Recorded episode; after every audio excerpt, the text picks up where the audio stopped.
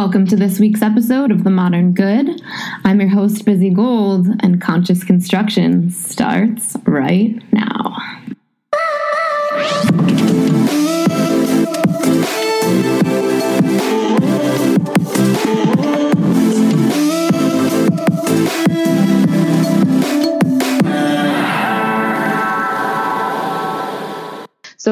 Jaco, I've literally watched, I think, every podcast you've ever done. I watched your TED Talk, shared your TED Talk with my fiance, who came to me the next morning. He was like, That was the most inspirational thing I've ever heard. I want to share it with every man that I know.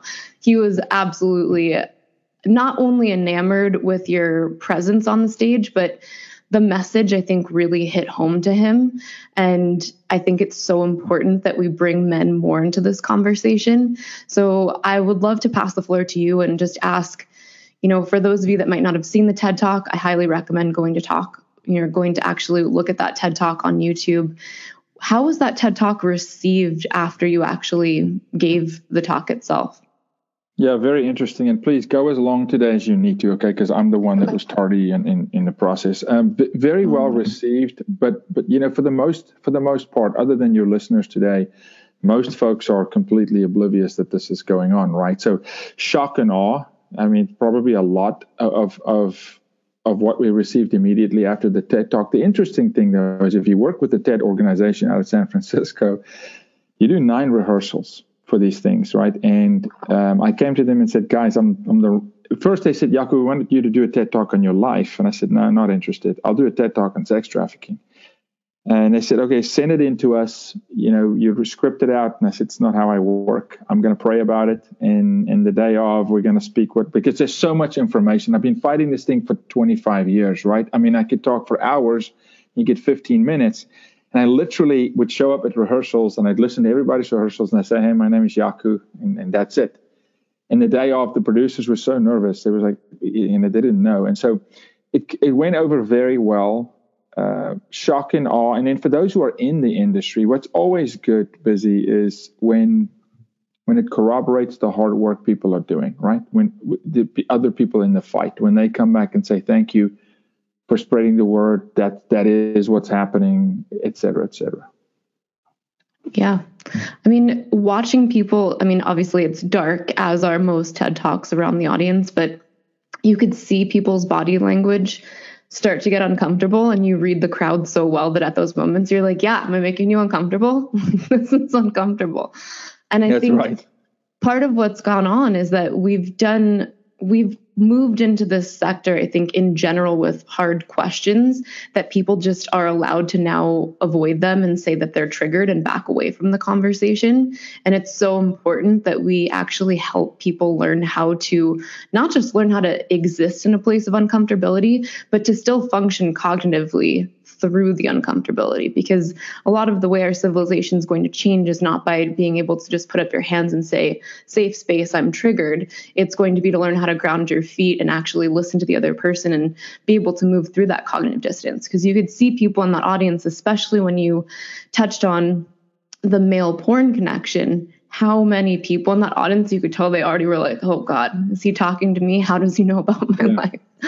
Yeah and, and, and and I love that though. I love that because we need to, and you're so right. We have to help our society be grounded in tough stuff. We yeah. can't run. We've run too much, and it's because we run.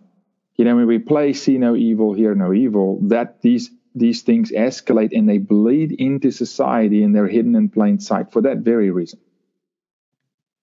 So, where are some of the places that I love how on your podcast that you did with Rudy Giuliani, you really focused on the commercialization of human trafficking rather than just human trafficking as its own entity, because we know that human trafficking has existed and exists broadly in other countries as well. But as you mentioned in that podcast, we really focus on in the US this new found commercial commercialization of human trafficking. What are the tentacles of the commercialization? Like how do they get in the minds of children? How do they get parents distracted? How do they get in the minds of men? How do they coordinate all of this to commercialize it in your opinion?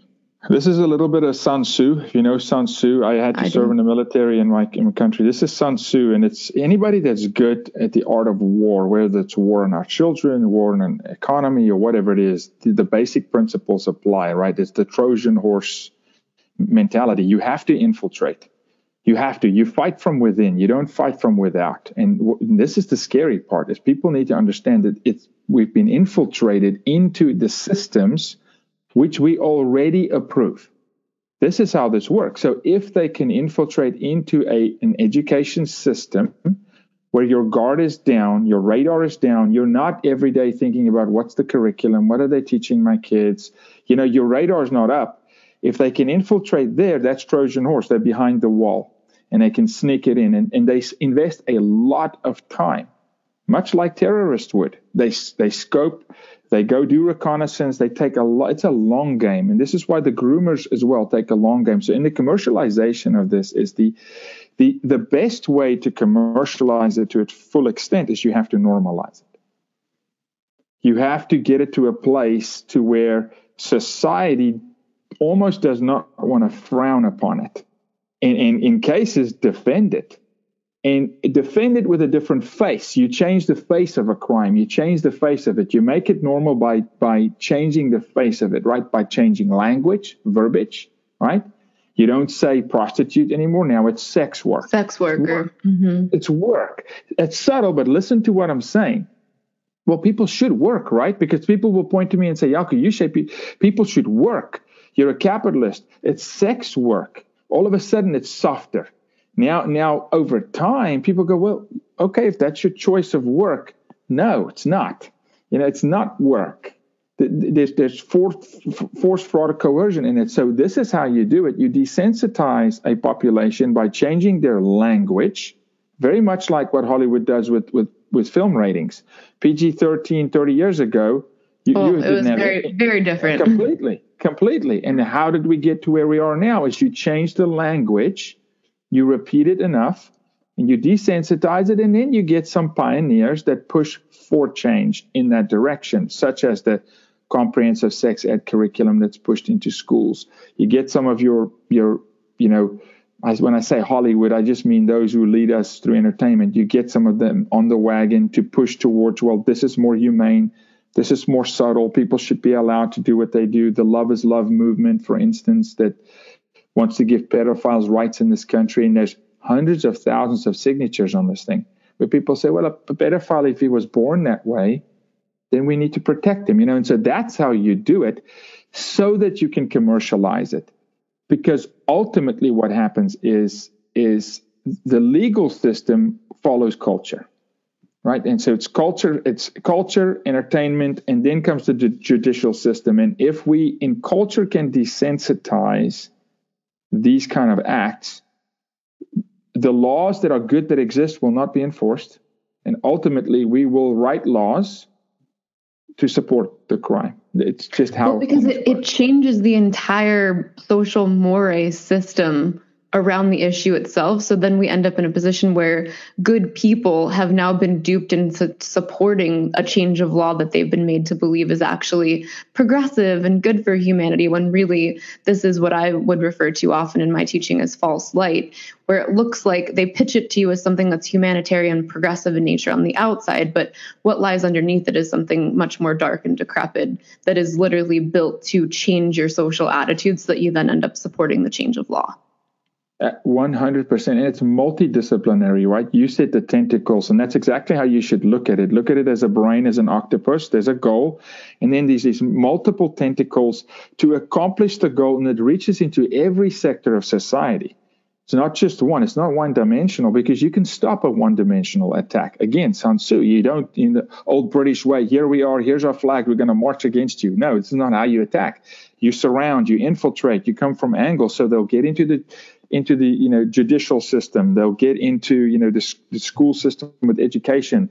They'll come with shame and say well if you frown upon you know sex work right you, you're you're you're you know in some way profiling and and that's wrong and they'll shame you for it and all of a sudden look evil exists when good men do nothing. That's it. And and how did we get to a place where good men do nothing? Is you you convince them that it's normal, you shame them out of it, you push them out of it.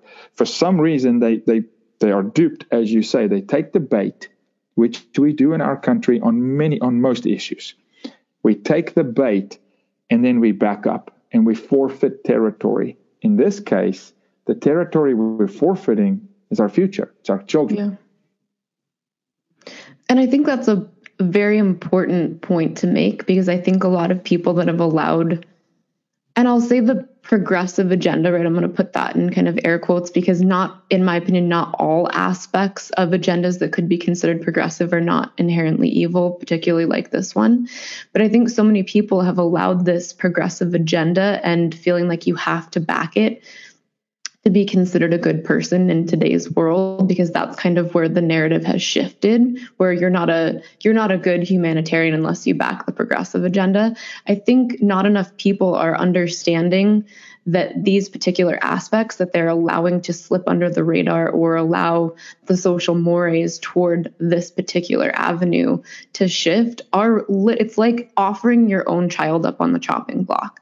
And everyone thinks that somehow they're immune to it but nobody's immune to it. As we've dealt with in other podcast episodes when we talked to kira everyone's child is potentially a victim here. The, at least in my opinion, I don't think human trafficking necessarily targets only one type of person. It targets an overall attitude and emptiness and longing to be validated and seen, which unfortunately is exactly the problem that I think the majority of our, especially young teens, those just hitting puberty, are having across the board. So it's not like it's just this one poverty stricken community, it's our communities as well. Have you seen any? I'm sure you have since you've been in it for so long. Is there a trend in what type of background, socioeconomic background, ends up typically underlying getting eventually coerced into sex trafficking? Yeah, you make good points, and you talk about Kara, right? And, and you gave me some of her history, and she's she's very very well accomplished. I'll say this to you: this crime does not this crime does not discriminate at all, right? It and this is going to sound harsh because you're an educated audience so we're going to go there. We're not going to mince around. It's a body no it's a body to sell. It's a body to sell. They don't care if it's black white hispanic native american if it's coming from an upper class family a runaway child. Now there are certain trends we can follow yes and it has progressively changed because of multimedia. So so it used to only be the runaway and the kidnapped kid right now now today our foster care system is completely infiltrated. 100% thank you for bringing that up. I've brought that up before and people get very resistant to I don't care how clearly is a problem. look, if, if, if, i offend people this with this they need to go check their hearts. And so so so, so this is the, a this is in my podcast it's not possible to offend anyone. So you just go there so, 100% don't hold 60% 60% of children in foster care today have been sexually abused. Doesn't mean they've been trafficked 30% of them are repeatedly trafficked. This is just a fact, right? So, no, it doesn't profile. It's black, white, Hispanic, upper, middle, and lower class. It's just different forms of trafficking. You don't traffic a kid from um, Oak Cliff, uh, Lawn, Dallas in the projects the same as you traffic a girl from Highland Park where, you know, former President Bush lives. It's a different method of trafficking because those two children, those two girls predominantly, girls but boys as well, have different needs ultimately, this is all about filling void. It's a void, it's a hole inside somebody that needs affirmation. All of us, you, me, all of us have a sign on our forehead that says, Make me feel important. All of us. If I know through profiling and history, and these guys are experienced, they know what they do. If I know what makes what makes Busy feel good, right? What's her ultimate dream? Yours and what's her biggest fear. If I know those two things, I can move you anywhere over time. Now, if you're a 12 year old girl who's going through puberty, who can't talk to her father, who can't talk to anybody, who's having her first period, whose hormones is going nuts, she's recognizing boys, she's realizing boys her age are stupid, she likes older boys. She's sitting duck. No matter if your dad is a billionaire or you're sitting in the projects, that part of life is the same.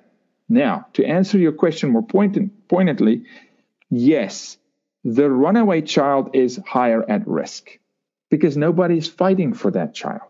right? That child is left to the streets. The foster child is at a higher risk because of turnover. The average foster child in our country moves 10.3 times every 24 months. Think about that. I mean, there's no consistency, right? So, yes, they're at higher risk, but I'll make the argument that there is a massive explosion for direct, for buyer, the buyer, to the child direct connection where children are self trafficking. They're self pimping today online without knowing it. And, I've even and, seen some deep dives on how they're even learning how to use specific hashtags to show that they're self trafficking. That's absolutely quite scary. Absolutely. And, and just by the way, for people that say, well, well, then the kid, you know, remember 17 and under, the child's a victim. I don't care if that child stands naked in Times Square with a sign above their head saying, please traffic me. That's a victim. It's a victim because it's a child. However, I've not met a single victim in 25 years that, when rescued, self identified as a victim. Because the coercion and the manipulation is so deep the need for affirmation and the father figure and the need for love for whatever it is is so deep. But it's so easy. We have girls that are trafficked by willingly going with a trafficker purely because he's willing to give her a hairdo and take her to the nail salon. That's from the projects. It's stuff. You traffic girls from the projects with stuff. You give them things in life that they've dreamt about, but they don't have access to. The girl in Highland Park or in Bel Air, you're not going to get her with stuff. All she has is stuff. She's, she doesn't have real attention. Her mm-hmm. father solves every problem with money and stuff. That girl needs word of words of affirmation. You give a kid in the projects words of affirmation, they don't even trust you. They don't believe you. Yeah. But you give that girl from an upper uh, uh, uh class family words of affirmation, real attention, and you're willing to listen, man, you could do anything. So it's different forms but yes, your your destitute children who do not have parents that fight for them is still the largest number. But then again, only 1% of this crime is reported. Very true. And Kira, on a previous episode, actually did a whole dive through all the data over many, many years yeah. in geographic regions. So I think everyone at this point, at least on my pod, podcast, understands the magnitude of the problem. So you brought up a couple of things that I really want to dig into. Number one, the father wound is something that keeps coming up. In fact, Adrian, who works closely with me, already typed in and said, I love this man, spill it all. And then the next thing she said was the father wound. And then you went right into that. So I think one of the things that keeps coming up, whether you're looking at obviously like the time that we're in right now, where there's a lot of racial tension, there's a lot of cultural tension. The father wound is something that is, I think, the tie that connects all of these things together. Do you have any words of wisdom for men that listen to this podcast on what they can do personally to check in with themselves, make sure that they're really stepping up to the plate, being honest with themselves about whether they're actually being there for their child or laying the groundwork to be there for their child? It looks like you're a fantastic father and you spend a lot of time motivating other men to step up to the plate. What would you tell them to do? Busy, you can only you can only teach what you know. And this is a problem. You can't teach something you don't know. If you're not a tennis player, you can't teach me to play tennis, you know? And so, what I want to tell these fathers, the men and the women, to encourage their husbands is they need to go get an identity. Our men in our culture do not have identity, they don't know who they are. They can't tell you. Do you know that 80% of people, men, 85% of men, if you ask them, who are you, they'll give you their name and their job description.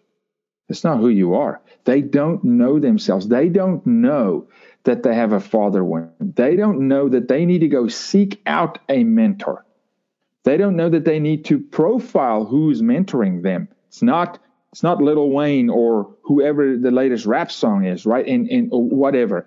So so identity is everything. So they need to proactively say, I want look, I need to find out who I am. Secondly, I'm responsible. I can't pass this on to anybody else. We're in a culture where we want to move responsibility onto everybody else. We are responsible individually. Forget about the nation. Get back down to the one. You know, you know, I'm a strong. My, my faith is everything, and and you know, God says I'll leave 99 for one. The one matters. That father needs to say, okay, I didn't have a father, I realized and recognize now that it is why I'm struggling with everything I'm struggling with. And I'm now responsible to either perpetuate the cycle or stop it. No one else can do this for me. So I need to go do some real soul searching about who am I and find help, seek it out. It's my responsibility to seek it out. And for the women on here, it's uh, if you're married, it's your responsibility to sit with your husband and say, "I want to help you." Let's because the father wound is the number one thing in our nation. It's everything you're seeing today, whether it's the Minneapolis riots or whatever. It is it the there's such an important role for fathers. Look, mothers, you, you're you're connected to every child. And I always tell people there's not a single human being that can raise their hand and say they didn't come out of a woman's womb.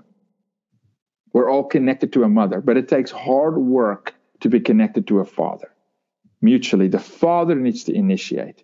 The father needs to really, and you can father children that are not yours. You can father a community, right? But by by in, first self recognizing it, you can't be the dad that tells your son, "Don't smoke with a cigarette in your hand." Mm-hmm. It doesn't work. You, they want to see you're doing the effort. You're humbling yourself.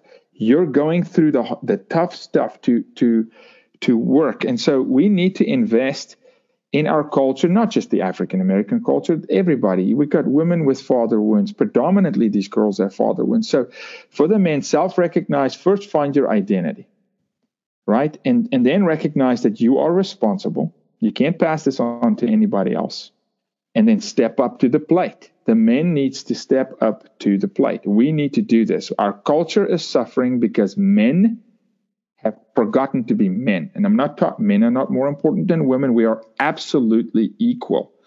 But we're not playing our part. We're asking women we have. And I was raised by a single mom, so I know, trust me. It took me decades to get over my father wounds. Decades. Speaking from experience. We are asking women to step up and do men's work in this country, meaning raising our children, our younger generation, right? And mm-hmm. that's why we see such holes. Do you have any recommendations? Because from the, and I'm 100% in support of everything that you're saying. And I work with a lot of people on trying to address these core wounds from childhood and problem solve and rewire how to get themselves out of the brain pattern that they're currently in. For a lot of men, I think the question that would first come up would be well, how do I find out who I am? Right. Which seems like an obvious, you know, I always try to tell them it's like the formation of a diamond. You have to bump up against a bunch of things that you realize, oh, wow, I really don't like this. This doesn't suit me at all to try to narrow the pathway to figure out who you are and what you stand for. So that pathway is going to be full of discomfort, obviously. But other than being able to kind of narrow that path and discover and explore things, do you have any recommendations on? Not that there's a quick fix, but do you have any recommendations on what steps a man can take to try to figure out deeply and get in there who am I and what do I stand for and what does my role in this world mean? Yeah, I think we need to do a quick, just a, an, an analysis. Every man, you need to stop in your tracks. You ask yourself real quick first, who has the most influence and impact on your life? Other men. I'm talking Ooh, about men. Boom, that's a big one. Okay. Who is yeah. influencing you? And and and then and you know what busy? Everything all these things are connected. Do you know that they've stopped teaching the art of writing in schools? Only typing now. And, and it's yes, detrimental except, because except in montessori school where my kids sure sure. But something happens when you journal. I never did. When you physically write your thoughts with your handwriting and then you step back and you look at it and then you get into self-talk. We need to change self-talk in this country you look at, I want men to go write down the names of the men that are influencing, impacting your life. You may say it's LeBron James. I don't know, whatever, right? But go be real with yourself and then write down what you've learned from them and ask yourself, do I actually agree with that? Is that actually me? For the most part, they're gonna they're gonna come to the realization that no, I'm I'm I'm part of the herd mentality. I'm following the crowd. I'm trying to fit in. I'm trying to get affirmation. I want to be liked. I want to be accepted.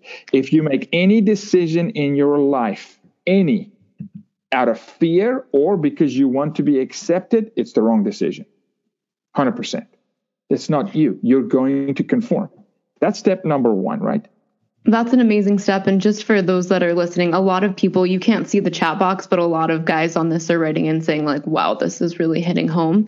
Remember that unfortunately, the way our society functions today, the majority of the people that are going to get these high following Instagram accounts and position themselves as motivational speakers, when the algorithm prioritizes them, you've got to really step back and take a look at why they're being prioritized. Because I know that we've talked about this in a much more existential fashion the AI agenda and the algorithm, they're not promoting people for the most part and really elevating them that are trying to get you to think deeply about who you are as a spiritual person and how you fit into the moral fabric of the country.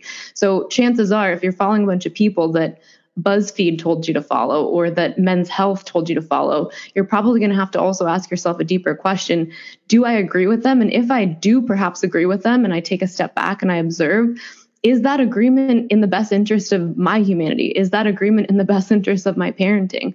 Because you might have been convinced to agree without stepping back and taking the observational perspective, which I absolutely love what you shared about actually writing it down so you're able to actually bear witness to your own thought process. It's so important.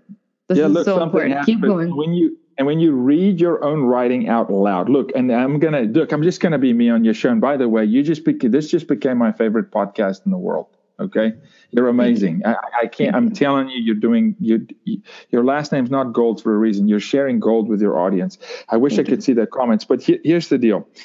Um, w- when you actually write down your thoughts and then you read them back to yourself out loud, and you hear yourself, it's it's revelatory because you hear it's it's almost like if you play back an argument with your spouse and you go write it down and then you read it smacks you in the face, man. You go, dang it, I was responsible. And then you come to a realization the things I thought I believe, I actually don't believe. These people I follow, I actually should not follow them. And you're making a good point. They're not going to push and promote somebody that goes against their agenda. For me, being real on your show, God is everything in my life. So here's a fact we project the image of our earthly father onto God we do that. It takes a lot of work and a lot of, of, of self uh, discovery to not do that. So if your father abandoned you, if your father lied to you, if your father said, I'll show up and I didn't at the game, if your father made promises and it's unkept because children don't forget a thing, right? Now God right. becomes that. God becomes that. God's not going to be there for me. You know, he, and this is the problem. I would go as far as saying this our number one role as fathers, we got two things, our jobs, two things. For me, it's accurately represent God because in the deepest time of need, when the whole world abandons you, God will not. And unless you believe that, it's your father's job to do that. Secondly, for fathers, it's our job to make sure that our children's floor is our ceiling. They need to start at our ceiling. Our children's floor needs to be our ceiling. And how do you do that? Not just money, it's the lessons learned life. Otherwise, what are we doing? We're moving in the wrong direction. My faith says we go from glory to glory. We don't in this country. We go glory 10 steps back. And so, so fathers have an incredible responsibility, and you cannot be a good father without honoring women, without honoring your wife, without honoring your mother, without understanding how vital women are in society. It's impossible. It's impossible. I'll, i joke and I say this you know, God looked at Adam and he goes, dude, you're not going to make it. I'm going to bring you a helpmate. You're not going to make it on your own. And so it's so important that we take ownership over our positions, whether you're a father that left that never married, you fathered a child, and you haven't spoken to that child in 10 years, then after Busy's podcast, you pick up the phone, you call that mom who probably doesn't want to see you, and you say, Listen, I've messed up, I've screwed up, I don't even know what I've done. I'm going on a discovery path here. I want to come and help that child's floor to be my ceiling. I want to help that child do things that I could never do, understand himself when he's 10 years old, and I only discovered it at, when I was 30, etc., etc. So, one of the things that I think is likely blocking a lot of men from being able to do this and fully, not just, I feel like the term assume responsibility is very telling. A lot of people, it's kind of like this responsibility was placed on me, not like I'm actually taking on this responsibility with intention, which is, I think, for a lot of men, they just assume the responsibility of a father rather than truly declare and demand that I'm going to step into this not only willingly, but with my whole heart so many of these men, and I've watched it with so many of my clientele in Break Method, their little kid version is still so pissed off about what they didn't get from their father that their childhood perceptions of reality are actually blocking them from taking this step into the responsibility. Do you have any recommendations for? Because I think if we look at things like AA or NA, right, there's always a process by which it's like make amends with this person. Aside from just the random reach out and make amends, what would you recommend somebody could do if they're trying to just quickly reconcile that little kid version of themselves so that they can essentially step forward into the adult version of themselves? Yeah, oh man, you I love what you're doing here. So so let's let's give this guy a name. Okay. Um, let, let's just say it's Tom right? And if there's a Tom listening, Tom, I'm not profiling you, but but thank you that we can use your name as an example. I want to tell Tom, who's 35 years old, to understand that most men, the majority, by far, the majority of men, their real inner being got left at 13. They're still 13. They're a 35 year old walking grown men with a 13 year old's emotional and spiritual maturity because of wounds, because you get stuck we see that in, in sex traffic victims all the time. 25 year old woman speaking in the voice of a 12 year old. You know, emotionally, I want Tom to go back and go talk to Tommy. Literally, go alone and go process verbally out loud. Out loud. Sit in a place where you can be alone in your car or wherever and go talk to yourself when you were 13 years old and have the 13 year old talk back to you. Have the 13 year old tell you and, and out loud say, I, I'm I'm I'm pissed off. I hate this. I hate that. My dad left me. You know, I, I hate to say it. Let that the real deep stuff, the stuff that's buried layer upon layer upon layer, let it come out. Say it. Then reconcile with it. Learn this. It's okay. It's life everybody goes through stuff. It doesn't disqualify you, right? You can turn this around. You're 100% able to be a great father. I don't care if you've abandoned 50 children and been married 20 times, you can turn it today. It's possible. Don't take the bait and let the world lie to you and say you're disqualified from being a good father. No way. But we have to go heal back there in those formative years for boys, right here, 13 in that area, most men right there have made a decision. Subconsciously, they don't even know that they did. These men are, that are listening today, these Toms, they're going to discover themselves. It's going to be, it's painful, and it should be, but it's also incredibly rewarding because you actually start moving forward. You start recognizing that, hey, the dreams I had, I abandoned them. I walked away from them because I was mad. Or I don't really receive love. This woman I've been married to for 10 years, I've never really been fair to her because I'm so callous and cold to her. I have a relationship with my daughter or my son because I'm still a 13 year old. And I'm not telling men, hey, grow up, be mature. That's not what I'm saying. I'm mm-hmm. actually talking about real solutions talking about their One, stuff you've never faced that they need to go face. One of the things that you brought up, I think, is an important way that men can potentially frame this when they look into it.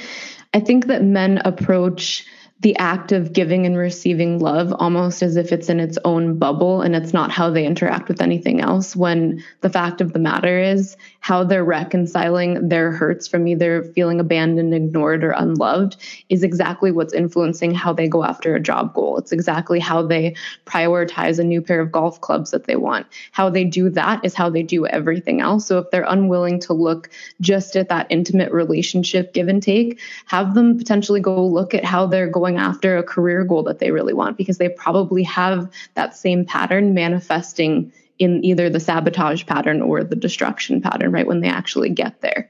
And I find that that's something that can help men because they sometimes are resistant to looking here, but they can look at these other things, which then helps them reconfirm that this is, in fact, the core wound that needs to be addressed. And for a lot of men, no question. Those are the fingerprints, right? Those are the yeah. that's the residue, and they're going to see it all over their lives. They're going to see it in every relationship or or any a very easy way very easy way to identify maybe where to go look. If I say go look in your past, well, what what cupboard do I go into? Where do I go? Is yeah. re- repeat behavior.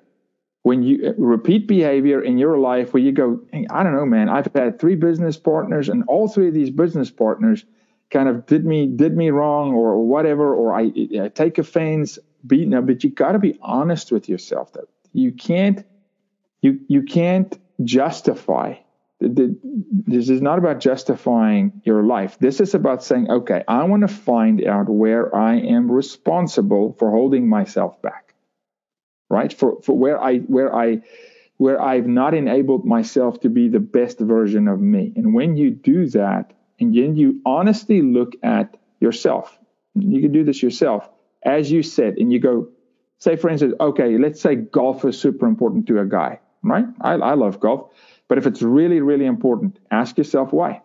What is it about golf that's so important? You go dig a little bit, it may be something like, I just want to get away from people. I want to get away from home. Why is it important to get away from home? Well, um, my kids and my wife remind me of my responsibilities. Well, why do you have an issue with responsibilities? You know, why is it hard for you to face responsibility? And you start following that trail. It's like breadcrumbs. And it leads you to a place where you start now seeing it in your whole life because it will manifest everywhere. It will. You'll you'll see it, you'll find it. So you make a very, very good point. Look at what, what's in your life today, but to heal it, to heal it, you've got to go back to the root where it started. Absolutely. Thank you for that. And that's it's 100% of what I'm focused on with the work that I do in Break Method is actually repatterning early childhood belief systems that create yeah. essentially a, a false reality in our present. So there are definitely so many nuggets in there that are so critical. One of the things that keeps coming up is no matter what, let's say simultaneously we've got this guy that's listening to you and he's like, I'm a Tom and I need to go figure out who I am and beat my chest out in the wilderness and, you know, deal with my childhood wounds. Then he comes back. One of the things that I find to be problematic is that as much as we have women on here that are like, yes, divine masculine, woo, how are you going to handle when he actually comes to you to tell you the truth?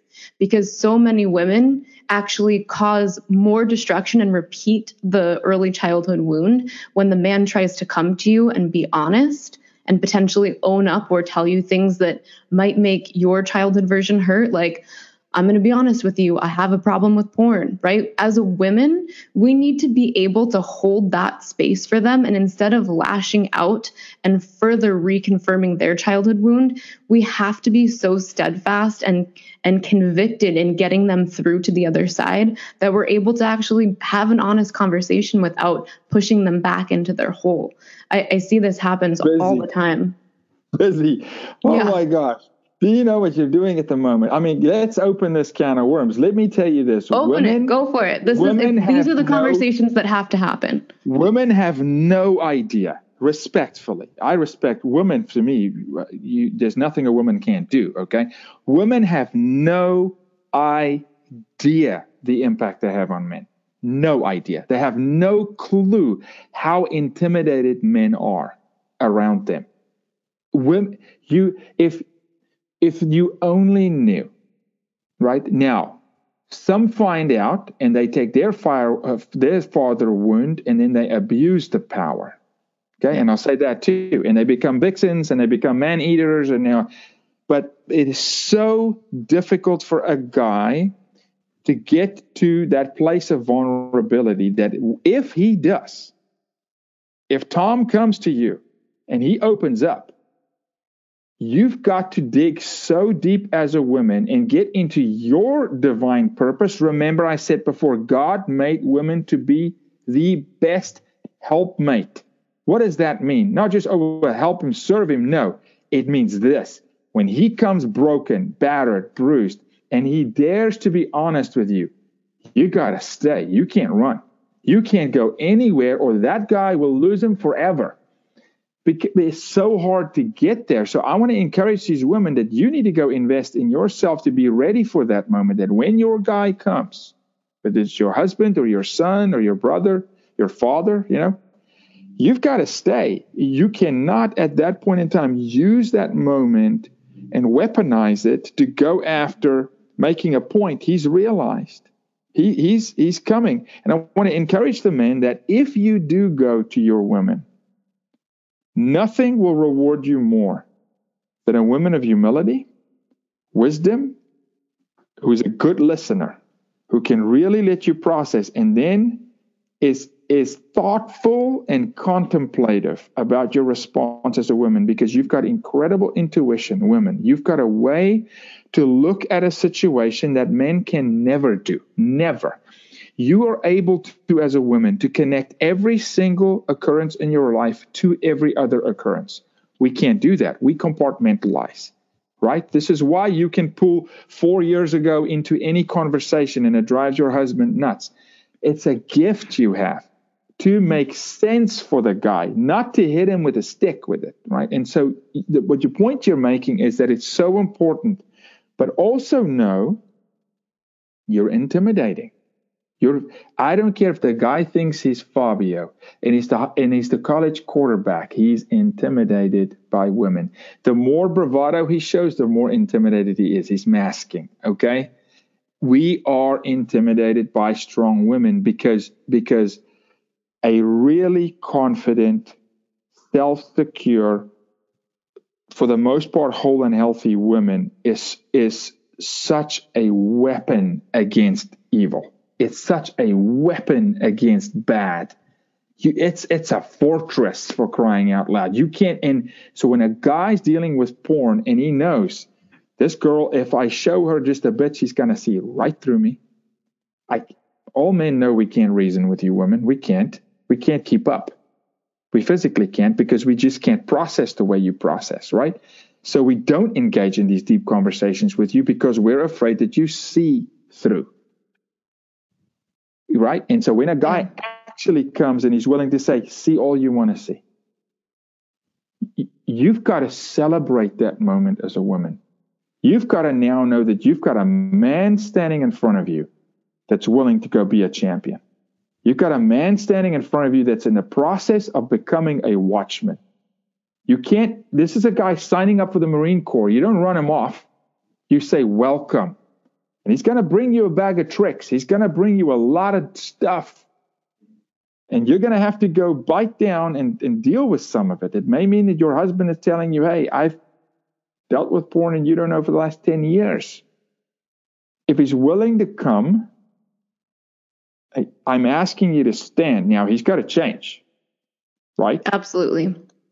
And that's one of the things where if you actually, so I feel like there are two ways this can go down. Either the man does the work and comes to you, or you actually, as the woman or partner, we've got a lot of female female yes. partners that follow us as well. Yes. Typically, I think we all know this that even in female female male male partnerships, there typically tends to be a masculine feminine energetic component to it, polarity, right? So, however you identify those roles for you as well, yes. this is all still very relevant.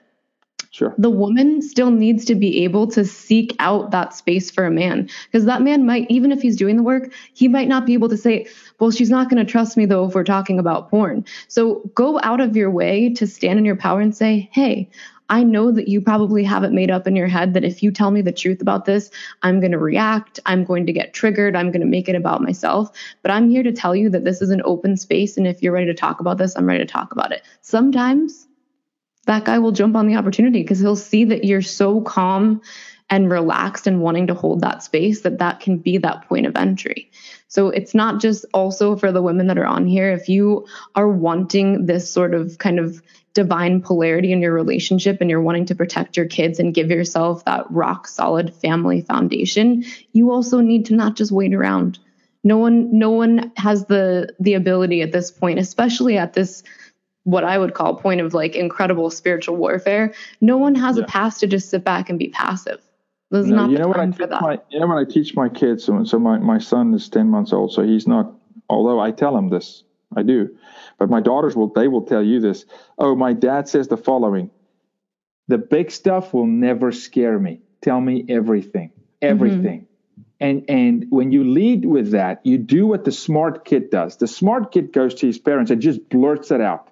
Right? He goes, "Hey, you know what? I did this," and gets it and understands that normally the parents don't overreact. It's when you hide it. It's when they got to pull it out of you. So I encourage the partner or the wife, right? In in, in same sex relationships, the partner or the wife to initiate and, and Yeah. calm. Pick your moment now. Be smart.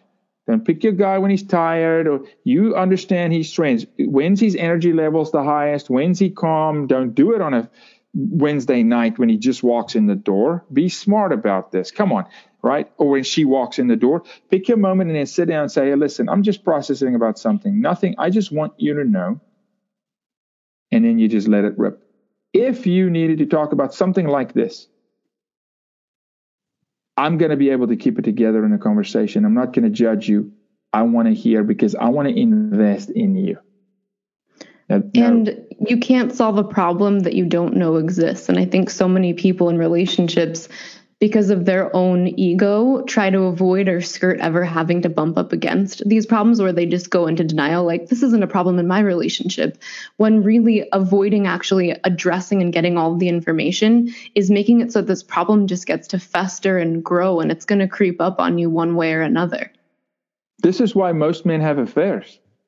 I know. Most men will have an affair because they feel like I can't talk about sex to my wife, right? And we're not talking about crazy, stupid stuff, just feelings. Because sometimes things a guy feels when he's processing with his wife, he realizes, you know what, I actually don't want that.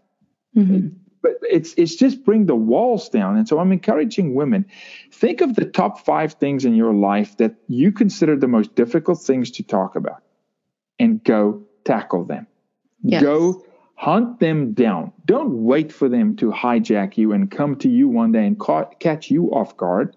You initiate and go sit with your guy and say, hey, listen, Tom, I know this hasn't come up, but I just want you to know I'm processing. If there's anything you want to talk about, whether it's sex or money, money, big issue, huge, right? Yeah, money, I- security, bill paying. Yeah. I want you to know that I am interested and I'm willing to listen and and civilly work through this with you. I want to create a safe space where you can feel comfortable enough. And he may say, I don't have anything. Okay. You planted the seed. Whether he has it something or not, it's going to sit with him. It's going to sit with him. And you do it again. And then one day when he gets the courage, he's going to come. So let's take one deviation because I think this is another critical point as well. On this topic of, of normalizing or shifting social mores on a specific area, clearly I think it is a pretty common male belief and just belief in general, I think male, female, etc. for our generation. Oh, porn's just normal. Porn's just like a part of life. Porn doesn't ruin my relationship. Porn doesn't change my ability to connect with my partner. So let's, if you're okay with this, dig into what actually is going on when somebody allows themselves to kind of push this aside and be like, oh, whatever, porn's not that big of a deal. Everyone watches porn. What does this actually do? What does this lay the groundwork for? And as we continue to let our society keep digging into this sort of switched belief, what what happens after that? What are the bigger structures that our kind of flippant viewpoint toward porn ends up getting us into? Yeah, and we need to understand what porn was the, is designed to do. And, and for those that say, well, we came up with porn now, it's as old as time. Porn is designed in its design, right? In the, in the fight of good and evil, porn in its design is designed to corrupt because it's sexual immorality and it's a sexual Im- immoral act against yourself. When you commit a crime against yourself, it's the ultimate crime.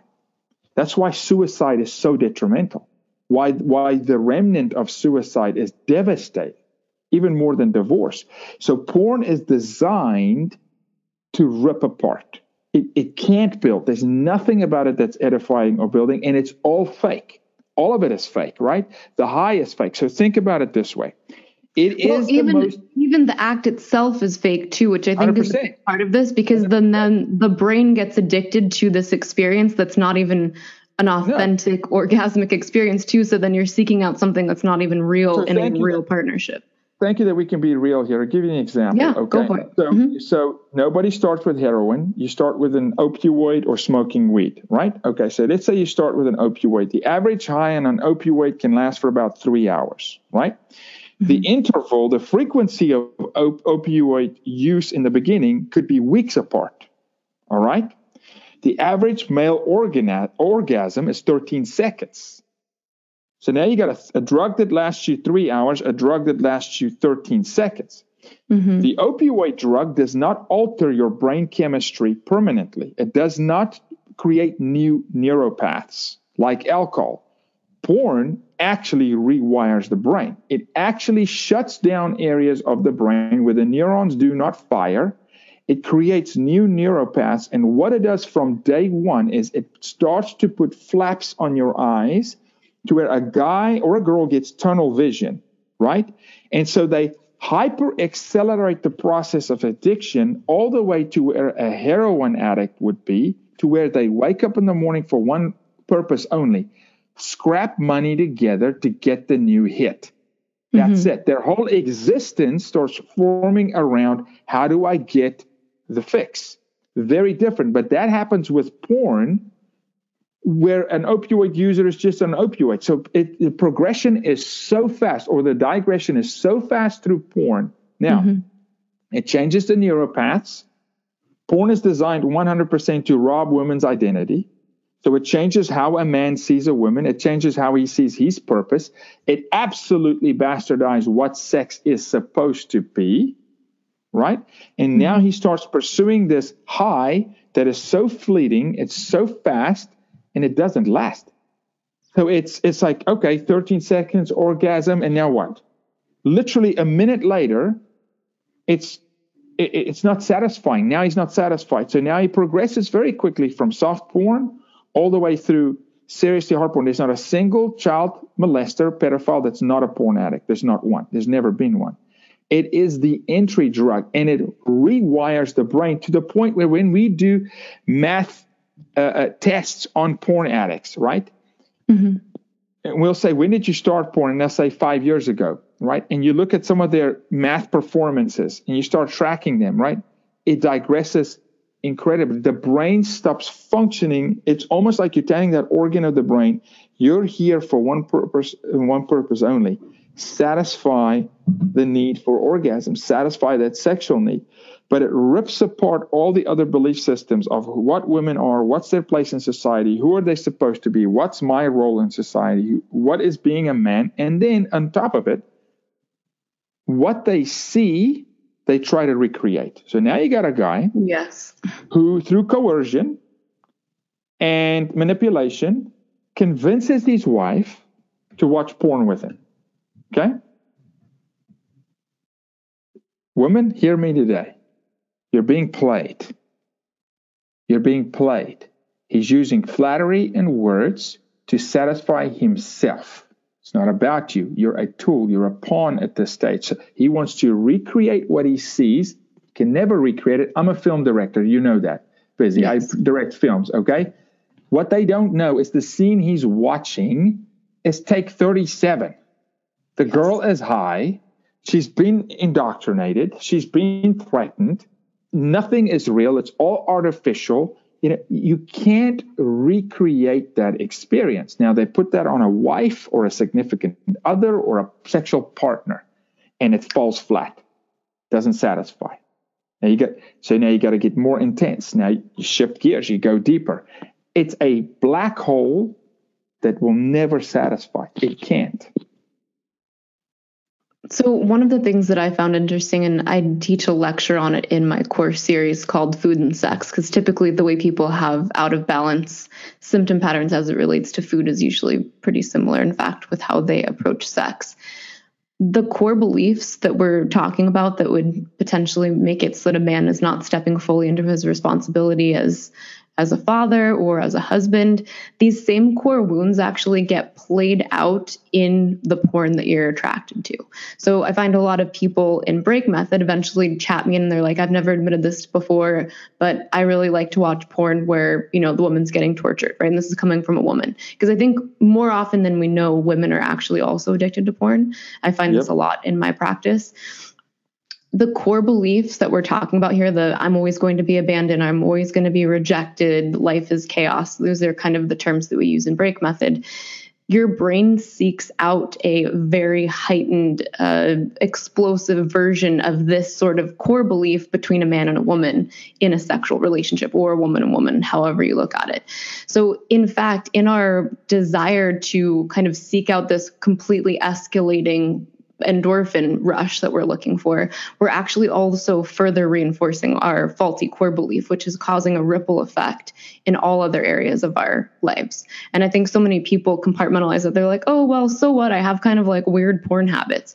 No, your weird porn habits are actually still the same core belief that's creating all other types of destruction and self sabotage in your life. So it's not okay for us to just kind of compartmentalize that as like, oh, well, I just happen to have this weird thing. That's that mirror where you have to look at yourself and be like, okay, not that you're judging yourself and beating yourself up, but why do I have, why do I see this odd thing staring back at me at the mirror? Like, why do I like to watch porn like this? What is it, what is it making me feel? And why do I want to feel that way? Because I think when most people start to actually ask themselves those questions, and even as you mentioned, writing it out so that you can see it, this is potentially going to be that opportunity to look at and be like, I don't want to be this person. I don't know right. whatever this thing is that I just wrote. Like a, that's not me. porn is a reflection. It is. Porn, porn is a reflection. It's a mirror. You said mirror, spot on. It is a mirror. It actually, when you step back, it, it's just looking back at you and showing the areas that actually needs attention, areas that needs healing. You got to ask yourself why. You know, you're talking about, but but we see this in the battered woman syndrome, right? Mm-hmm. girls who, who keep going back, you know, and then defend the the, the you know girls uh, traffic victims defend the pimp, right? And so porn does that, and, but but in our game, in this fight of fighting sex trafficking, porn is a is a very powerful weapon. It's a powerful tool to corrupt, incriminate, uh, coerce, and obviously also train these children uh, on what's expected from them to live out these these fantasies for these guys who, who, who should just step back and look in the mirror and go, I I don't want to be this person. Yeah. So let's I feel like we've dug really deep into the porn thing, which is I think critically important. I think it's one of the things that does not get talked about enough. It's because of what we brought up in the beginning where it's uncomfortable, where it's taboo and people just they don't like to even acknowledge that part of themselves maybe it's that thing that even though they've got a picture perfect life they're still hiding that one piece of what they're addicted to and if you're that person listening today maybe this is your opportunity to actually address it because as Jaco has explained it doesn't just stay in its little box. You can't just close the box when you're done and then come back to it and not have the contents of what's in the box change your life permanently. So I hope that this was enough to get you to acknowledge it and have the courage to have these conversations with your partners and to also remind yourselves not to get reactive. Because once you open up that door, if you open up the door and then you slap them on the hand, the chances of them coming back are about 0%, and the chances of them resenting you forever more over that are going to be about 100%. So just make sure that if you open up that door, you're ready to receive and nurture because that's really that's that's kind of our role. We're supposed to hold that space and help yes help the healing process. So let's say all of these steps have been taken right? The guy takes your advice he goes out in the woods he writes himself a letter he beats his chest he figures out who he is he manages all of his childhood wounds right? He talks to his wife he addresses all the things that he's following or the porn that he's looking at or the Instagram accounts of butts. I don't even know. So many guys, they don't they don't look at that as porn, but I think also important reminder, when you're following Instagram accounts of women that are constantly half naked, it's still porn. Even yeah. if you're not going to like watch a hardcore it's, porn video, it's porn. It's filling up your feed. It's it's going into your eyes, it's changing your brain, it's making you think about that during the day when you should be thinking about other things it's still porn, right? Just because it's a still image doesn't mean it's not porn. So hopefully by by that point you've taken some personal responsibility, which I think is kind of the key here. Now let's shift gears to talk about once hopefully these steps have gone on properly, what do we do about talking to our kids or checking in on our children? How do we open up that communication or check devices or what are the telltale signs so that we can keep our kids safe once we've secured our family unit? Children need security, number one. Uh, we did a test where we went to a kindergarten and on the and we tracked children for a month for 30 days to just see how much of the ground do they cover like mm-hmm. what toys do they play on the play sets outside right and there wasn't a blade of grass that they didn't cover they climbed the fences i mean they were all over that place and then one friday afternoon we removed the fence when the kids came back monday there was no fence Mm-hmm. They would they wouldn't venture into 30% of the yard. They wouldn't go close to the fence line. Ooh. To, so they had to see what the container was to feel comfortable exploring it. Without boundaries, we need boundaries. So your children, number one, they need boundaries. They need routine. This is hard, parents. This means you actually need to parent. Okay, you can't pacify your children. Stop pacifying your children with technology technology is the portal to the dark side. It's how they're being approached today. You don't pacify a child with an iPad. And so a couple things that, that I want to do is you got you got to gauge your child. You have to look at the maturity and the age of your child, but you have to start having conversations with your children. My my three year old, if you ask her what does your dad do, she'll tell you my dad they, my dad rescues girls, and we hunt the bad guys. We go after the bad guys because some bad guys want to hurt people. She's not going to use the word sex trafficking. She's too young. But she mm-hmm. knows today that there are bad guys that don't want little girls to live out their dreams and have hopes and have their friends and be able to just be little girls, right? She knows that. So you need to start having these conversations. Then, when, when it's teenagers, you need to start having these conversations, these porn conversations about the consequences of following the crowd, of wanting to fit in, because most of these children end up in these places because everybody does it. This is what my friends do. And it's okay.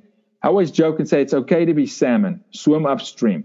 Teach your child that it's okay to say no. We are not good as a culture saying no. We just say yes, right?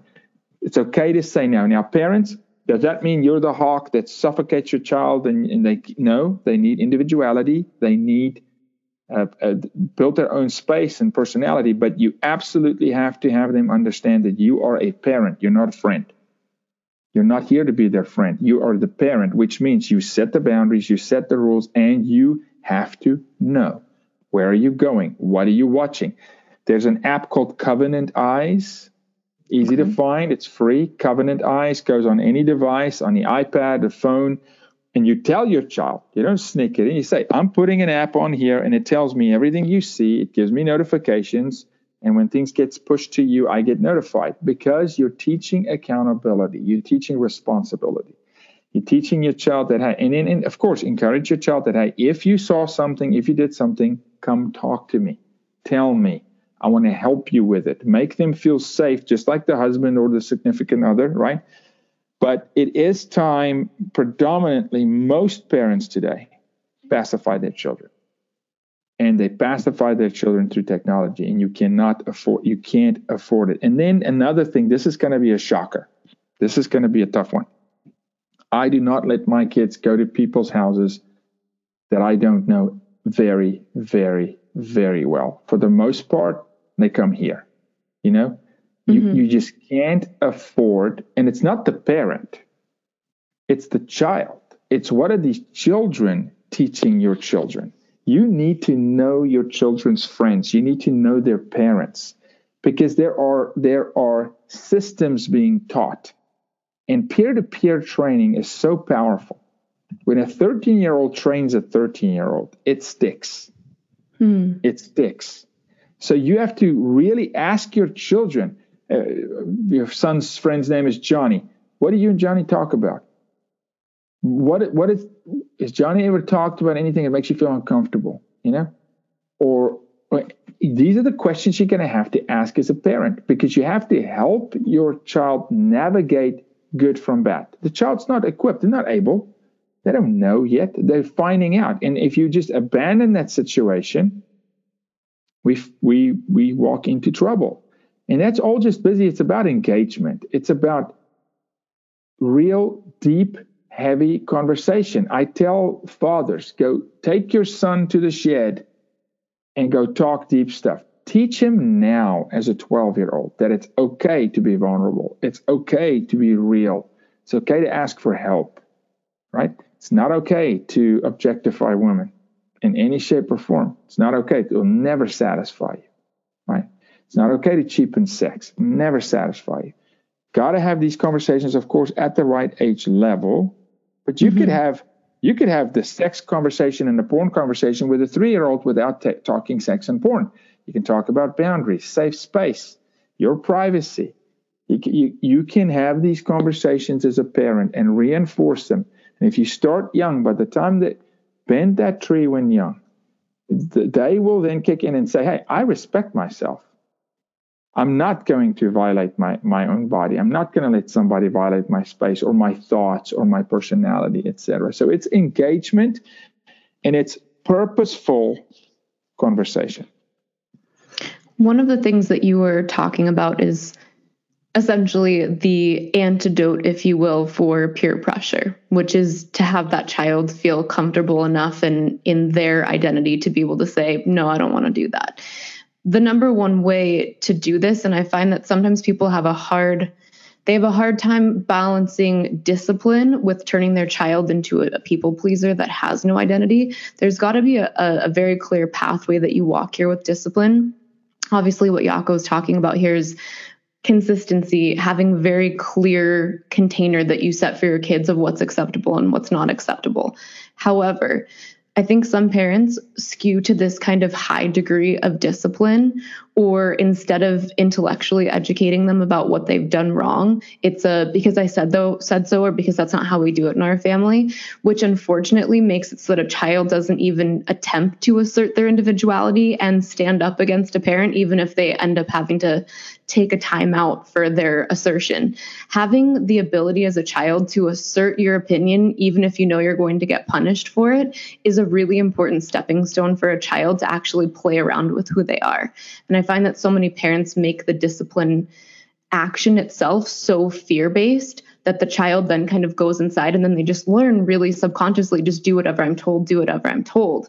Then when that child goes into a situation where they're dealing with peer pressure, they just crack because they're used to just cracking.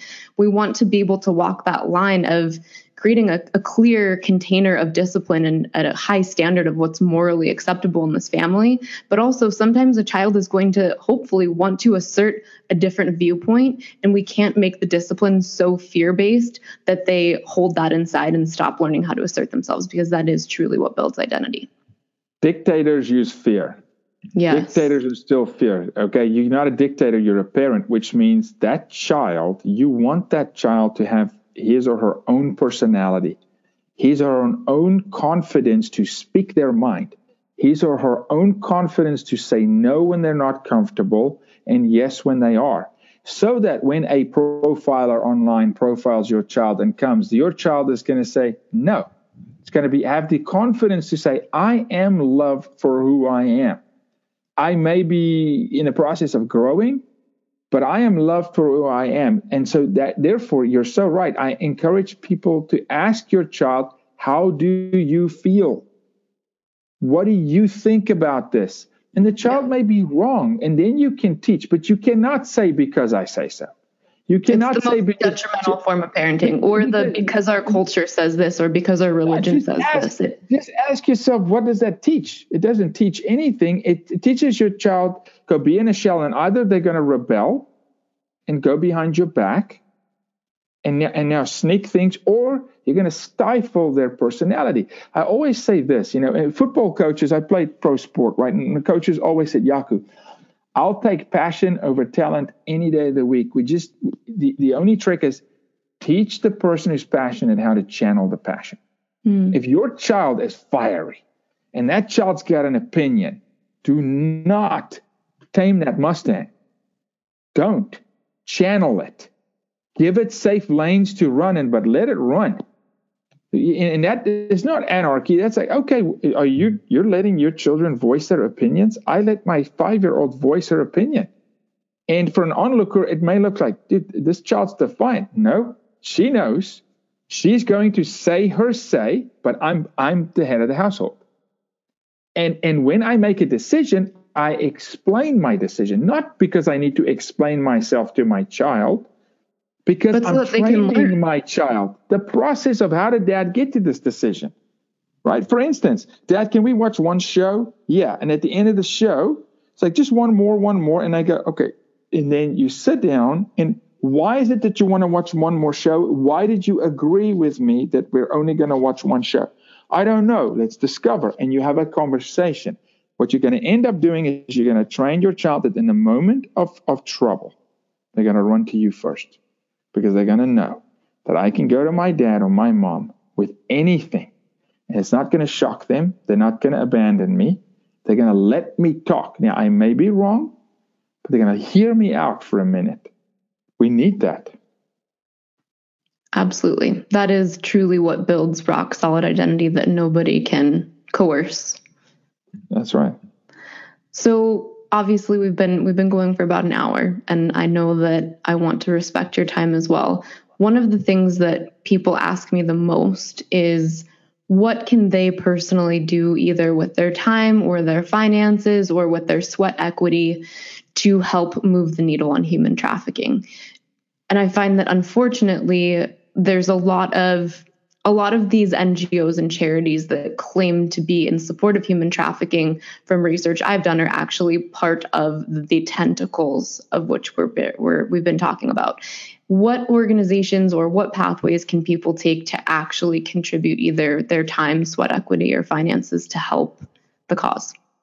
Yeah, you're so you're so right. This is so unfortunate, right? Um, evil also knows how to mask itself and we've had too many too many. I won't even mention the number. It's just too many organizations where the rescued the victims who are rescued are being re-trafficked through an ngo that's supposed to fight sex trafficking. It's it's yes. it's horrifying. So you got to be really really careful and do your homework but there are really good ngos out there. Of course we have one. Our ngo is called sharetogether.org we would gladly connect any of your listeners, we've got 65 partners in our country and we work in 56 countries. So we, we most likely could connect any of your listeners to an NGO that's reputable in their local community where they can go volunteer or donate. They're always welcome to volunteer with us and help us financially if they feel so led uh, or watch or watch the film. So yes, I'd like for them to know of an NGO in their community that does good work, but I but I want to activate and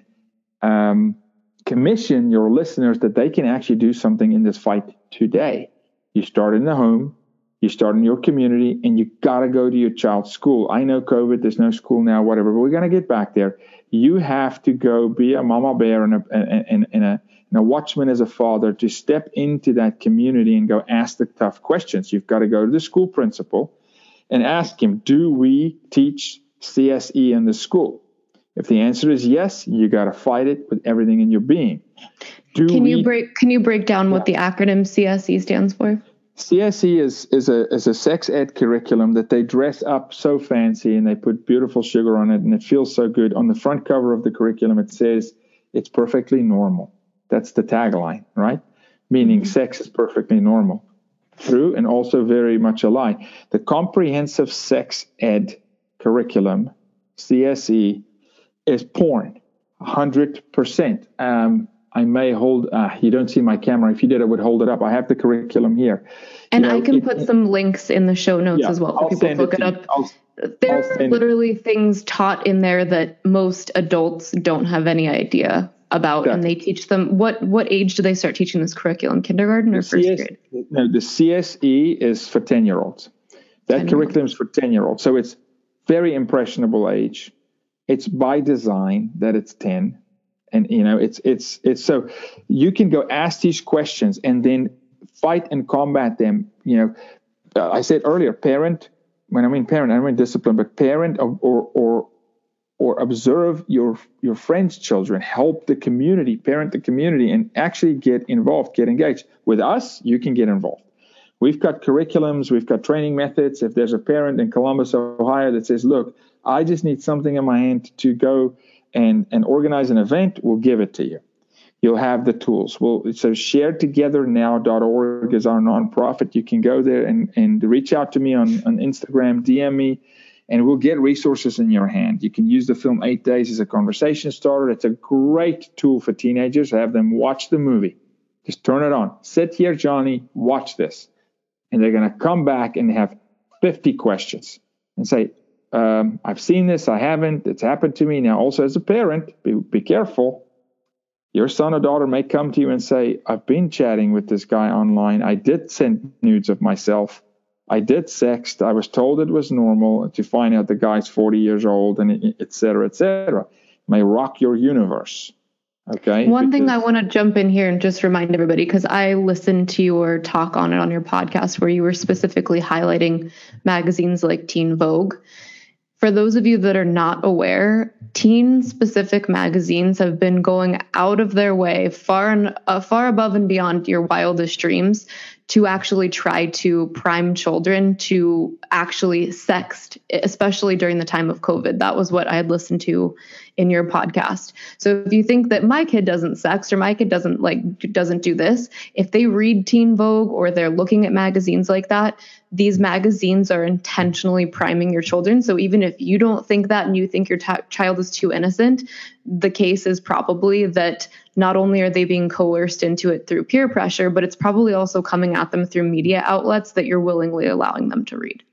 100% and it's not just encouraged uh, it's not just you know supported it's encouraged. They actually will shame them. They'll tell them you know, ask questions like why? Why are you not yet comfortable sending nude pictures of yourself? You should be comfortable with your body. And you're talking to a 12 year old kid and then this 12 year old girl goes well, i want to be comfortable with my body you should be comfortable with your body. Let's teach you how to light it so it looks good. They literally, Teen Vogue went into lighting methods, camera angles, right? Encouraging for sexting, for sexting how frequent they should do it, and then they tell, and then they literally tell them, it in the season of trial, it's going to make you feel good, and, and so it's it's flat out evil, right? It's look, it's an attack. And so there's a lot parents can do. Firstly, be educated. I think your audience is very educated. Then get the tools in your hand. And then through a, through a discipleship model, you've got to spread. You've got to go become a mouthpiece and make sure that your community is very well aware that this is not a foreign I- issue. This is not a New York only issue. This is a your zip code issue. It stems from a father wound. It's hurt people, hurt people. Okay. And we need to help people heal. And, and, and whether you want to talk about race relations, I can pin all this right down to the same, it's the same stuff. But sex is so powerful, Busy, as you know. It's, it's designed to bond two people together in marriage. It literally bonds you. When, when you use sex as a weapon, it destroys at levels that most people don't recover from.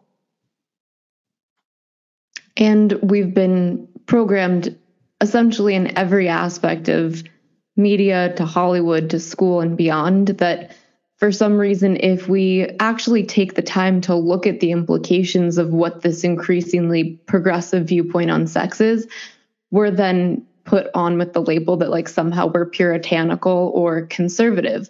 When the fact of the matter is, it's important to kind of pull out of any of these labels that the mainstream media narrative wants to put on you and instead just pull back and look at it from a input output if I allow this input to go into my child, what is the output? And I always tell people if you're questioning whether it's the right choice for humanity, instead of just looking at input output for your child, what if every single child in your imagination had the same input output? What type of world would we be looking at right now? And I think it helps us arrive very quickly at the question that even though we've been programmed to believe if we stand up against certain things like this or we question why there's such a progressive and escalatingly progressive progressive viewpoint toward sex work, pedophilia, normalizing human trafficking. what is the end goal of that? And does that really mean that we're puritanical? Because that's just what they've made us believe. It just means that we're being humanitarian and we're looking out for the the moral compass of our collective. Busy i know we've gone long. May i may i do something real quick? Can you give me just a fraction yeah. of time to do something i want to show i'm i'm not cutting you off the only thing i have i want to show a, people i know i'm going to show people something i want to show something i want to show power because we have we have lost the art of understanding where the real value lies in life. What's really valuable? So let's talk about sex for a second, okay? And I want to and I ask men this, and they they're shocked when I do this. I say, okay, so so sex, how good is it? How I'll ask a guy, how good is it? How good is sex to you? Because it's so important. Is it really that good? Can it ever be in your wildest dreams? Can it really be that good? Let me give you an example here's where real value lies. I can see you busy, you can't see me, okay? Mm-hmm. Let me tell you something. You're an amazing woman. Thank you. You're a, you're a mother to people that you don't know. The impact that you have on humanity, you can't measure. People walk around every day and their lives are falling apart, and you've planted seeds in their lives. You're going to prosper. God's going to bless you. You're going to see fruit from, from, from vineyards you didn't plant because you're sowing into people. You are both physically a beautiful woman, but your character and your heart so far surpasses what we see that we need to invest time into you, busy, to discover who you are so that we can mine you to really get the best of what God's put in you. So we'll benefit and you'll benefit from it. All right? That was a minute and 30 seconds of edifying you, and it's sincere. I mean every single word what I just said. No orgasm will ever do that for you, will it's ever have a lasting effect like that. Right? And when we start doing that, and that was sincere, I've been praying this whole podcast, by the way, about what to say to you. Okay. So that was sincere. That wasn't just a gimmick. I want you to hear. I want you to take those words and go listen to it again later because I mean it to you. And I don't care if people are listening to us or not. That what happens when we do that five times a day to our children? You, you, you edify their strengths. Yes, we show weakness, but you just speak destiny into their lives. You speak it over your husband. You, when the guy is a jerk, you say, I see a great guy in you you highlight the good things. It's painful for you. No orgasm will ever be, be, be equal to that ever. Sex is not that good. People go, y'all you just haven't had good sex. No, no, no. I'll argue. No, it can't live up to it because because these are the things that last. And when we train our children, especially our young daughters, don't give it away for a temporary feeling that doesn't last, right? Rather go be with those who are willing to invest in your life, those friends who, when you do well, they celebrate you. The, girls that don't feel like girl on girl crime is necessary because the sun is shining on you and they need to pull you down. So they go hang around, stick around with men that, that challenges you to be a, be a husband that's present, a father that's present. You know, look at what the words you say and encourage one another to say, hey, let's speak life. Whatever we do, let's speak life. Even if we tackle a heavy issue like, like race relations, speak life. So it works. It works. And uh, thanks for allowing me to do that. I wanted to. Of course. Thank you. And I, I receive it. I receive it fully. I appreciate that. And it's something that I try to do for my kids all the time. And constantly highlight if I see them doing something because they're not necessarily when they're just little kids emoting and responding to their environment, they're not really thinking about what personality trait or what part of their heart or spirit is leading them to do that. So I take the time to highlight what aspect I see from my adult perspective of their spirit that's actually guiding them to do that so they can understand, oh, maybe that is why I did that. Maybe that is my motivation. And I feel like a lot of the people here have gotten to meet my kids or see my kids. I will put my kids up against anyone else's for being truly emotionally intelligent, respectful, kind, sweet, and still playful kids. I'm I'm tough. I create a container, but I also let them engage in critical discourse with me. And I think it everything that you've described it's what creates truly amazing grounded kids that know who they are and know that they are spirit filled which i think is obviously at the end of the day one of the most important things yeah so yeah. i'm grateful for you sharing all of those things i i can already see again and i'll i'll give you a printout of all the comments i don't think i've ever had so much interaction that i'm trying to manage on the right hand side people are not only loving this podcast but i think people are inspired to a deeper level than they've ever been inspired before. And I think I can see a lot of men on here and also women that are very inspired to go roll up their sleeves and dig into this because not that many people unfortunately are talking about this people they highlight the issues and the friction in the public eye but not that many people are really talking about solutions for how to address this in your in your personal life so i'm right. so grateful for everything that you shared and I will put links to all of your organization and different ways that people can participate, help. I know that I'm dying to help as much as I possibly can. Even just, and I'm going to pass the mic over to Kira real quick, um, who is my contact that I worked with in the prison system. There were so many women in the, the audience at my break course that had been victims of human trafficking. And the stories of these women and their inability cognitively to understand what got them into that position until after my course, watching the before and after, which was my goal, it was one of the most amazing experiences to watch because so many women that get themselves into that, as you mentioned, even when they're eventually apprehended or rescued, they don't identify as a victim. They're still part of that mindset that got them in there. And my goal was to actually teach all these women how their childhood core belief pattern has essentially just changed their perception of reality and skewed it to a place where they think these power dynamics are the only way for them to live their lives. And I'll leave it to Kira to discuss, but the results that we saw out of that two day workshop were mind blowing. Um, do you mind if I just give like three people a time to ans- answer questions? No, please, do you have a second? Please, yes, yes. Okay. If I didn't, everyone on here knows that um, I mean, I haven't been able to announce it publicly, but um, I'm pregnant and I have my ultrasound. We've had kind of like a high risk pregnancy, and my ultrasound at 2:30 today is where we get the all clear to announce it publicly. So hopefully, I'll be able to announce this publicly. I'll be praying like crazy. Thank you so much, um, Kira. Do you want me to unmute you? Can you just shoot me a yes if you're cool with me unmuting you? I can't wait to introduce you guys.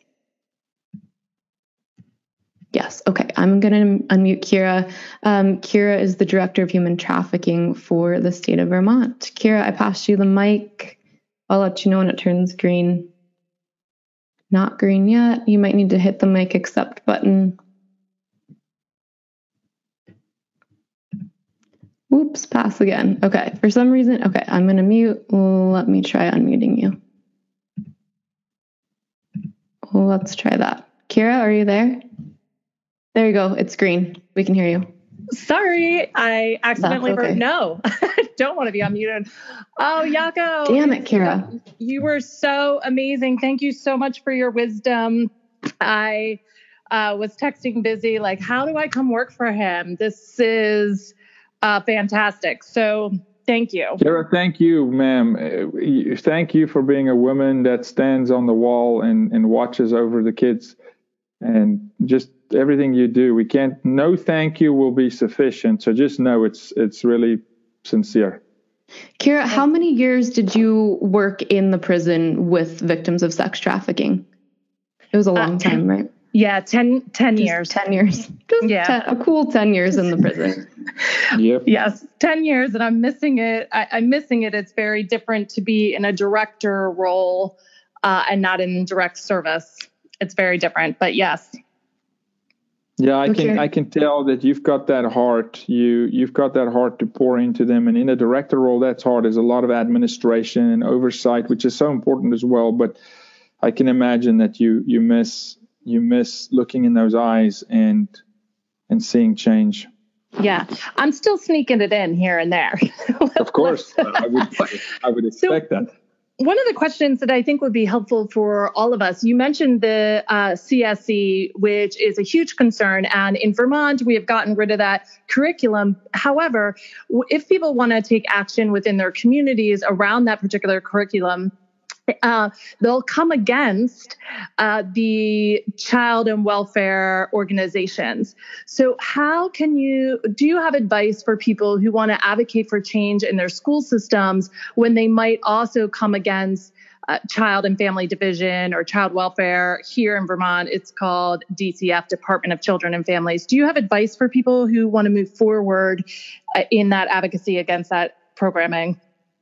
Yeah, and you're right. They'll they'll bump up against those groups, and those groups are that they come with vengeance. I'm telling you, they they're very well uh, equipped, and they come with vengeance. Child Protection League is a good organization. CPL, Child Protection League, to help folks understand the vernacular, the methods to approach. But I'll I'll I want to distill it down again to something very practical. On average, it takes you know about three board seats on a uh, um, at, at, any school's uh, PTA, right, Parent Teacher Association, to to really move the needle. The problem is our parents who who are aware of these things they don't show up. So I would 100% agree and encourage that parents engage in the in the systems in their in their personal child's school and take it school by school. If you if you move the needle in the school, the superintendent from that ISD, or if you have access to the ISD, that's better. But I would start at the school level and make sure that you get parents on the school board proactively that's going to defend uh, um, morality 100%. And it's not just sex or the CSE curriculum, it's everything else. It's all the hard work you're doing at home. You understand, your child spends more time in that classroom than you spend with that child for the most part, particularly if it's public school. And so get involved. And this may mean, again, that's another thing on my fork. Yes, it is. If you care for your child, you want people on that board because, for the most part, in all 50 states, what we find, Kara, is um, those with a, a very uh, progressively anti moral agenda are normally the ones on these school boards and making these decisions. And that's how it gets voted in. Yes. Great, thank you. And so, moving on, asking a question around labor trafficking and child labor trafficking. Um, this morning, I was on a call and I actually posed this to Busy. And oftentimes, we talk about sex trafficking of children and human trafficking and we sort of lo- move away from actual, the actual conversation about labor trafficking. And this morning when i was on a conversation with homeland security investigator here in vermont there um, has been a concern from the department of justice that the child trafficking has actually increased during covid as well. So not just our sex trafficking but also that labor trafficking. Do you have any insight to that or are, do you also lump you know, child sex trafficking within that uh, labor trafficking? No, I, I, I think it's very important to make them all stand on their own. That's why I don't like the term human trafficking by itself. It's too broad. We need to address yes. all these things individually. Child sex trafficking is literally you know the sexual exploitation of children then we need to get into sex trafficking 18 and over because the law differentiates between 17 and 18 then we need to get into labor trafficking. Very very much should should be addressed on its own should not lump it in. And and and even within labor trafficking you again you need to go to adults and children. And yes I we saw a massive spike in both child sex trafficking but also child labor trafficking through COVID. Uh, but my opinion, uh, Kara, is that you need to deal with them individually, and, and they have, and because there are elements, nuances that, that's very different. How you attack them, right, and and how you combat them, and then of course, the law. You know, there's different yes. sets of of of uh, um, law criteria. that applies yeah. and criteria. Absolutely. And it seems like the the mental state or vulnerability of a child that gets pulled into labor trafficking versus sex trafficking would be quite different. It doesn't do they seem to have the same sort of comorbidity factors? If you're asking me, I'm going to go I'm going to go with it that because I don't see enough of it, that I don't have enough knowledge to say what that looks like. When we're talking about it here in Vermont, we're talking about uh, new Americans or immigrants. Mm-hmm. And so they don't have as many resources. So children don't have as many resources or know that what's happening to them is against the law here in the United States. Got it. Yeah, I'll say because you know because I live in Texas, we see it a lot, and and unfortunately a lot in the Hispanic community. Um, also, uh, uh, also a lot in the in the community of of those who have not yet, you know, gone through the legal process of being in the United States. As a as a legal immigrant, I understand that process very very well, uh, and so we see that. And to your question, there are methods that are very similar in in in in the coercion phase, the elements in sex trafficking that are not present in the labor trafficking is all the obvious, right? It's it's the it's the physical, it's it's the it's the sexual abuse and the cognitive trauma that comes mm-hmm. with sex trafficking. Mm-hmm. But labor trafficking, a lot of it is debt trafficking. Yes. A lot of the yes. labor trafficking is you're destitute, you're not supposed to be in this country, you don't have a social security number, we're going to front you cash. But now I it's it's it's slave trade. Now right. I own you.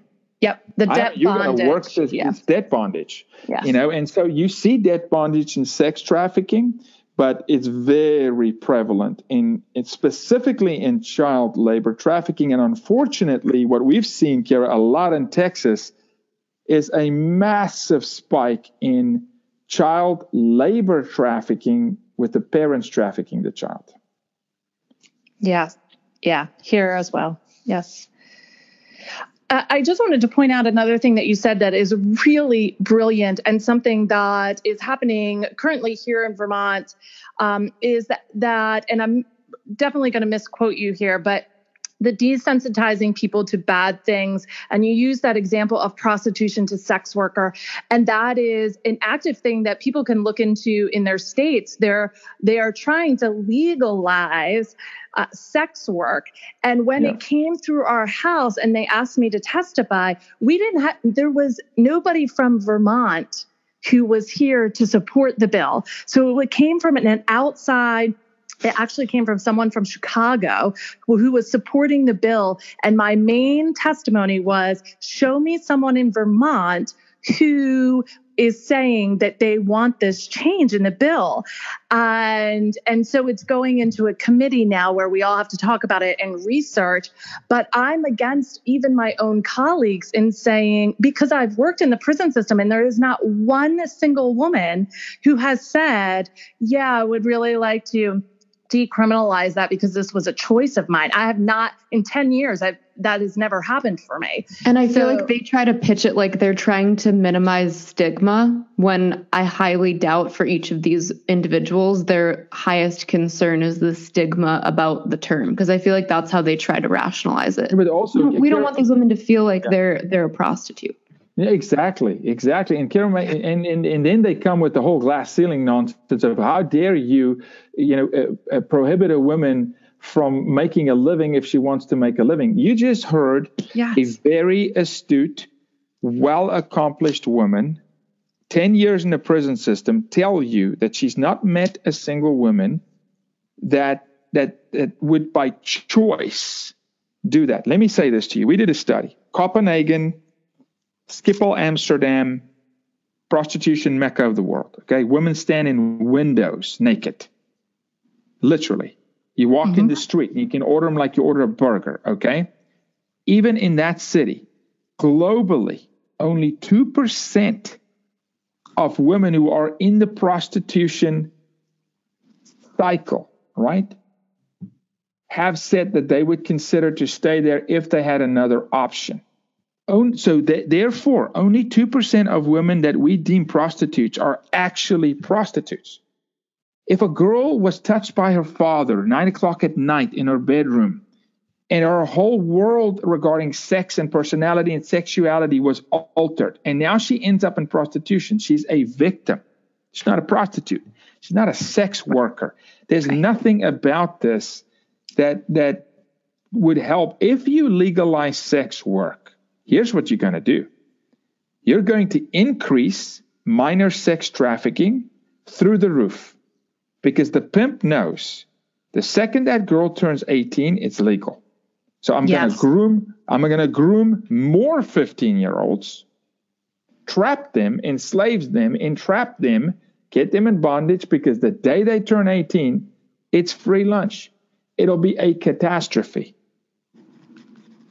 Thank you so for that. Just to kind of chime in for a second, because I think this speaks to really the whole meaning of the show in the first place. So, Jaco, I don't know if you're familiar with our actual tagline, but it is if something's wrong in the world, don't just complain about it. Actually, get out there and roll up your sleeves and get to work. So, right. what we're really talking about here is other than doing the work in your homes with your own family and with your school system, this if this is important to you and you see the bigger picture of why humanity needs to address this now, you need to get in that seat on the PTA. You need to run for city council. You need to occupy these positions in government if you want things to change.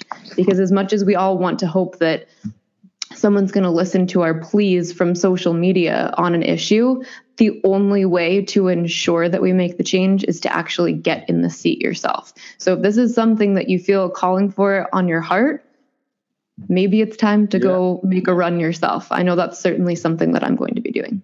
But Busy, I'll tell you this: one of the one of the the biggest dupes we've taken as Americans is we, and I'm telling you this: we all focus on the office of the president, whoever it is, whether it's President Bush, Obama, Clinton, President Trump, doesn't matter.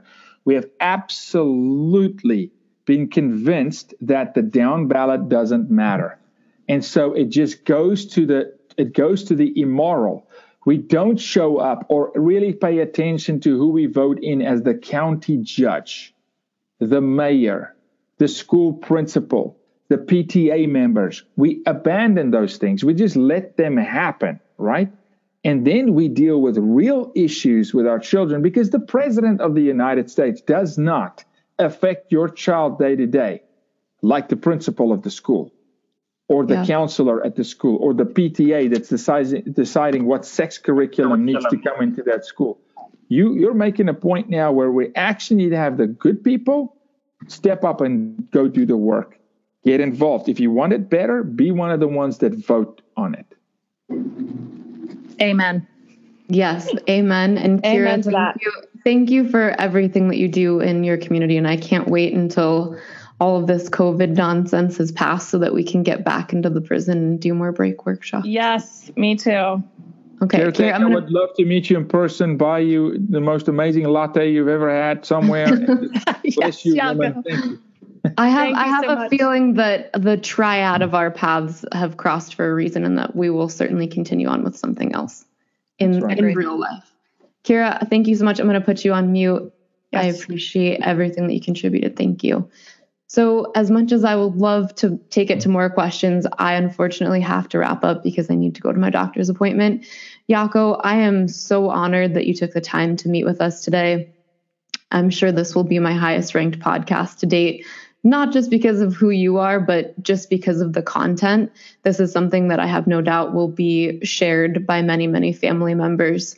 This is really important content, and as much as what other people want to think and talk about right now are kind of more the political heated issues this issue and the things that we address today has a ripple effect into everything that you're watching unfold right now. So make this a priority. Jaco, is there anything that you want to leave us with for closing words?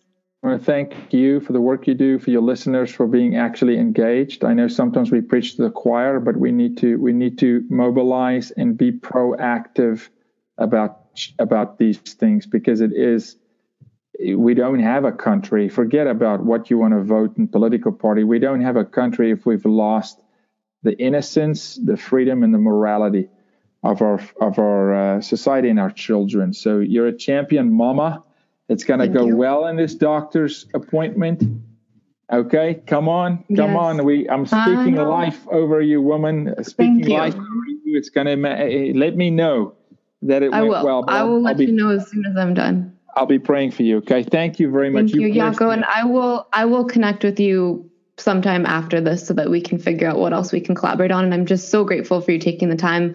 Sorry that you guys didn't get to see this man's face, but I'm sure that we'll do something again in the future. And just thanks to everybody that waited while we dealt with our tech issues. And Jaco, thanks for everything. I appreciate it.